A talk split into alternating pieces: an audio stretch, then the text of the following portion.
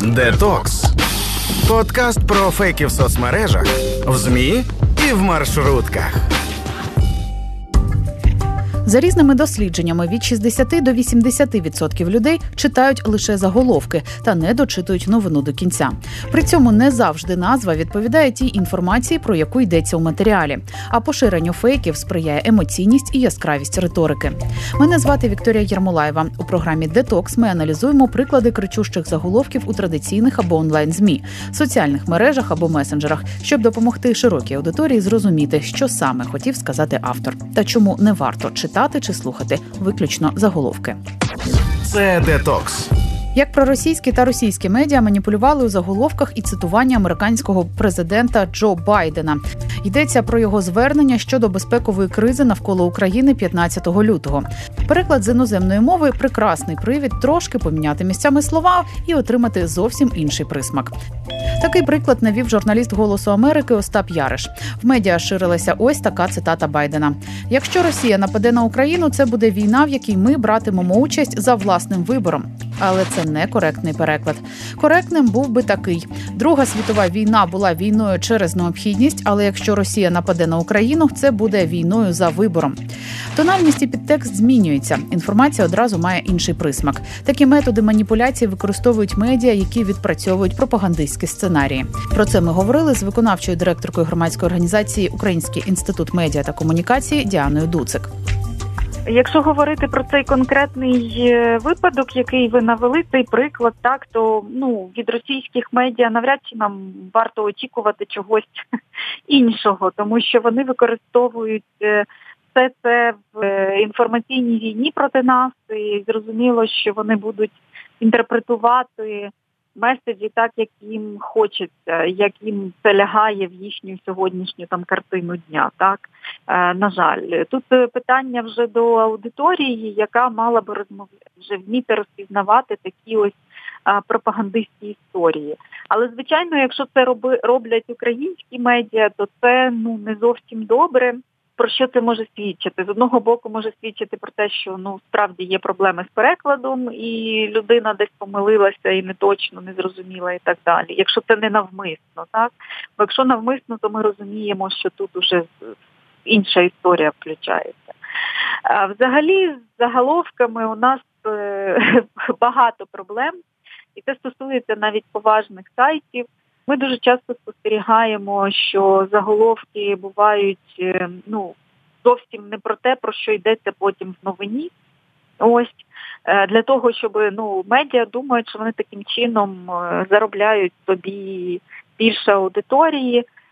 Але це явище тимчасове, тому що клікбейт, в цьому випадку це клікбейт, він не дає довгостроковому періоді аудиторії, так тому що аудиторія, яка заходить на новину і бачить, що заголовок не відповідає змісту, вона розчаровується і втрачається довіра. І тому в довгостроковому сенсі медіа втрачає. Тому е, я би закликала наші.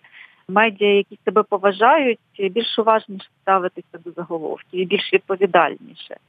Якщо говорити про якісь е, ну такі вимоги, стандарти, так е, до заголовку в новинному тексті, саме в новинному, тому що ми розуміємо, що можуть бути різні жанри, е, які передбачають більшу творчість, е, таку креативність у підході до формування заголовків. Не буду це ваших слухачів вантажити нашими професійними термінами, але ну це назвемо це креативними заголовками, так але якщо ми говоримо про новини, то тут дуже важливі кілька критеріїв. Перший критерій це точність у заголовку, тобто читач має розуміти, про що йому розповідають досить чітко. Також е, заголовок має бути зрозумілим, але не надмірно спрощеним. Так, тобто він теж не має бути примітивним. Зрозумілим, але не примітивним він має бути. Ну і ми говоримо, якщо ми хочемо, щоб аудиторія справді на нас звертала уваги, то заголовок має бути оригінальним. Але це оригінальність це не означає клікбейт так тому що клікбейт це одразу емоції, е, це використання таких епітетів, оціночної лексики, фразеологізмів, це якась гіперболізація там, де її немає, і так далі. Тобто цього треба уникати. Ось тобто, це такі кілька критеріїв, на які треба звертати увагу журналістам, коли вони е, пишуть заголовки до своїх новин. Як ще деякі медіа інтерпретували слова Байдена? До прикладу, він говорив, що російський народ не є ворогом для США, що люди не хочуть кривавої руйнівної війни проти України. Як з цих слів можна зробити висновок, що Байден боїться вводити санкції проти України чи Росії у деяких інших варіаціях на тему? Ну так, це така цікава інтерпретація того, що нас про що насправді йшлося. Ось це, як знаєте, є анекдот про студента, про рибу і про блохи. Як студент каже, якби у риби були була шерсть, то в неї були б блохи. Це приблизно з цієї серії заголовок. Тобто ми проінтерпретували це так, як нам потрібно. Ну, це маніпуляція відверта, і вона відповідає тим пропагандистським наративам, які зараз просуває Росія. Ну я б сказала в агресивній інформаційній. Ще приклади маніпуляції у заголовках про загрозу повномасштабного вторгнення. Заголовок на російському сайті Зеленський висловився про можливу війну між Україною та Росією. Одразу під цим заголовком лід, тобто короткий зміст повідомлення. Жодна країна не захищатиме Україну при масштабному вторгненні Росії. Вирвання з контексту одне з найрозповсюдженіших порушень стандартів. Ну я вже сказала, що основна е, основна така проблема таких маніпуляційних заголовків це коли апелюють до емоцій е, аудиторії і використовують е, ну образну таку емоційну лексику. І це це таке ключове, звичайно. Ну і те, що ви сказали, це виривання з контексту. Це може бути якась цитата сказана кимось, в кого записували коментар, але вирвана з контексту вона буде звучати заголовку зовсім інакше. Так і це теж е, буде вражати аудиторію. І на сьогодні е, це є великою проблемою, тому що в нас суспільство дуже в напруженні великому знаходиться. І е, ну ми ж знаємо, що люди дуже багато багато людей, вони, як правило, читають лише заголовки. Вони не читають новини, вони читають лише заголовки. І уявіть собі, от е, можна зайти на будь-який агрегатор, да, і по темі, от ті, які ми з вами говоримо в контексті війни, відносин з Росією і е, таке інше, подивитися новин. І я думаю, що людина, яка побачить цю картину з таких заголовків, в неї точно буде паніка і точно буде шок. Тому відповідальність медіа за заголовки вона є досить високою, не менш високою ніж за точність е, в самій в самому тексті новини.